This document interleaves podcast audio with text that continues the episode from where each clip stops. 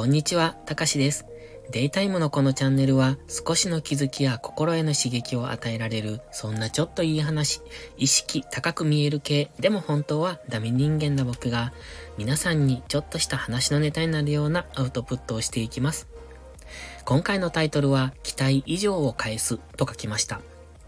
これは僕が仕事時代、会社員時代に心がけていたことではあるんですが、心がけていたというか僕の場合は、まあ結構自然とやっていたんですが、この期待以上を返すっていうのはすごく大切なことだなっていうのを改めて思いますので、まあそれを今回はお話ししようと思います。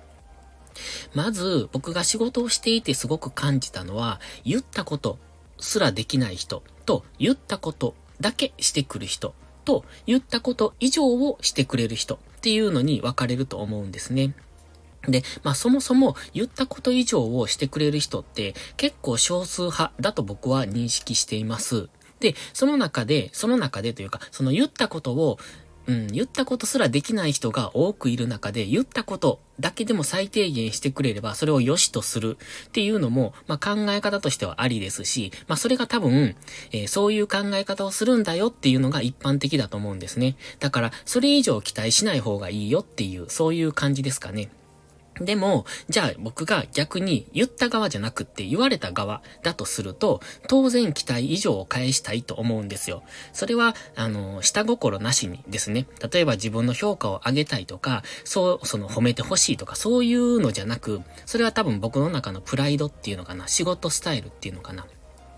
その言われたこと以上のことを返す。それ以上プラスアルファして返したいって僕はいつも常々思ってたんですよ。まあ今も思ってるんです。だからこれは、今はま会社員時代のことを思い出して喋ってるんですが、そうじゃなくってどこにでもこれは通じる話だと思うんですね。誰かとコミュニケーション、誰かと何かをする上で、うんと、言われたこと以上のことを返すっていうのは、やはりパフォーマンスの高い行為だと思っています。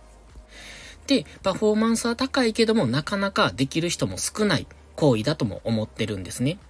で、えっ、ー、と、僕がじゃあどういうことを心がけていたのかっていうのを今回お話しするんですが、まず期待以上を返すってことは、えっ、ー、とね、その方、例えば僕に依頼してきた上司であり、あったり、その同僚であったり、その何かを依頼してきた人が何をしたいと思ってるのかっていうのを考えないといけないんですね。で、その方の立場とか、えっ、ー、と、仕事内容とか、今からしようとしていることだとか、そういうことがわからないと、何を求められているのかわからない。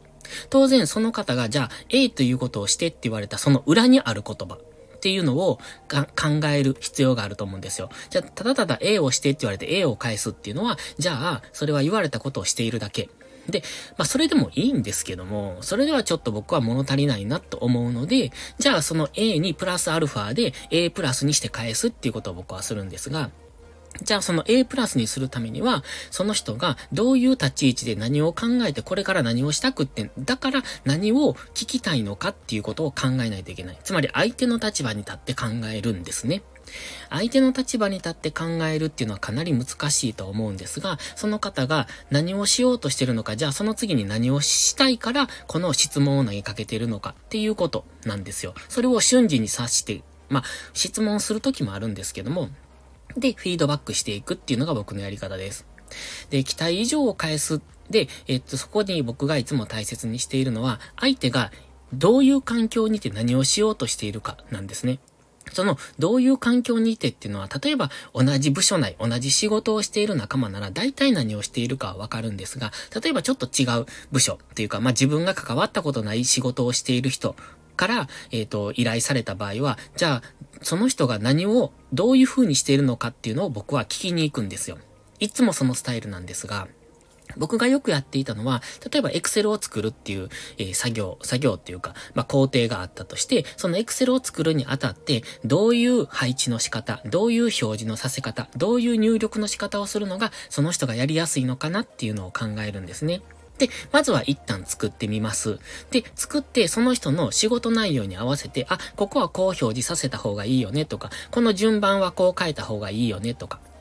そういうことを考えて少しずつ良くしていく。で、多分ね、最初から100%のものはできないんですよね。で、僕のやり方は最初から100%入って返すんじゃなくて、一回返してみて、それに対して、えっ、ー、と、ちょっとずつ改善をしていくっていうスタンスでした。まあ、例えば上司からこういうものを提出してって言われた場合は、じゃあその上司がどういうことを考えて何を求めているのかっていうところまで聞き出した上で、えっ、ー、と、返すことは多かったですね。まあ、そこまでしない場合でも、おそらくこんなことを希望してるんだろうなっていうのを、プラスアルファで、えー、詳しく説明をつけたりとか、えー、上司がこれを出して、これのデータを集めてって言われた時に、そのデータだけじゃなくって、そのデータの根拠となる部分のデータを載せたりだとか、えっ、ー、と、プラスアルファで別のデータを載せて、これにはこういう意味があって、こうすると、こう、なんていうのかな、こういう結果が出るからいいんじゃないですか、みたいな。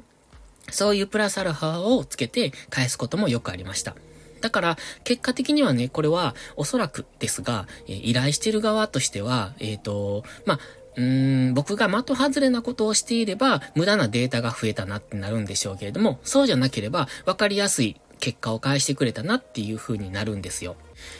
でも、この力っていうのか能力っていうのは普段から気にしていないと多分できないことだと思うんですね。で、僕が仕事をしていた経験上、これができる人ってほとんどいなかったんです。まあ別に自分ができたとかそういう話じゃなく、僕はできるようにしたいなって努めて、今は自分の目線で喋っているので、こういう話になるんですけれども、もちろん僕よりできてた人もいるでしょうし、うんとそうじゃなかった人もいるのかもしれないですが、えっ、と僕が見た感じでは、やっぱり言ったこと、をそのまま返してくることはあっても、そこにプラスアルファで、その、使いやすいだとか、わかりやすいだとか、うーん、そういうことを考えている人っていうのはすごく少数派だなっていうふうに感じてました。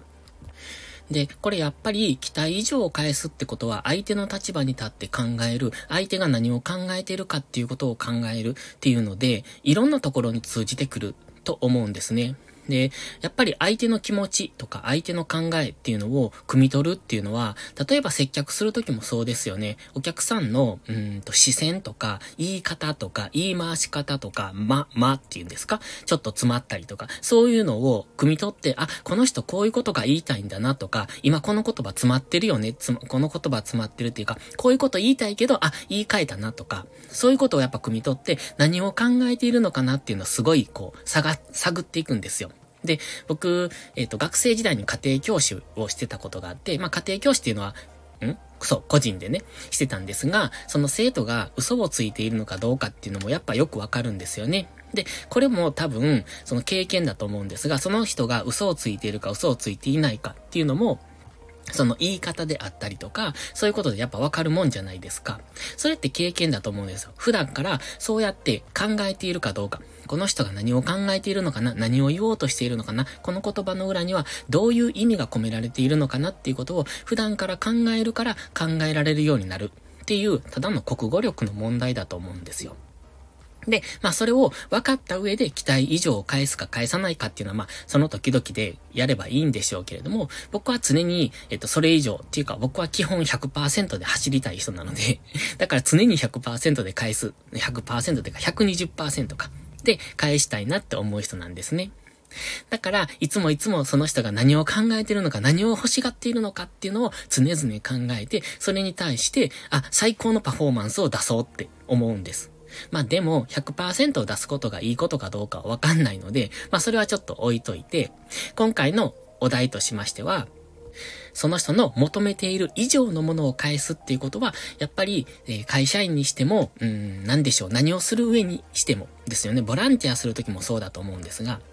えっと、それ以上のものを返すっていうのはすごく大切なことですし、そのためには、その方の気持ちになる、その方の立ち位置、立場、えっ、と、状態、うん、これからしようとしていることなどを聞き出すとか、自分でイメージする、想像して、えっ、ー、と、その方が何を欲しがっているのかっていうのを考えながら、フィードバックしていくっていうことが大切ですよっていうお話でした。それでは今回はこれで終わります。もし、えっ、ー、と、何かお役に立てたのなら、いいねください。それじゃあまた次回の配信でお会いしましょう。たかしでした。バイバイ。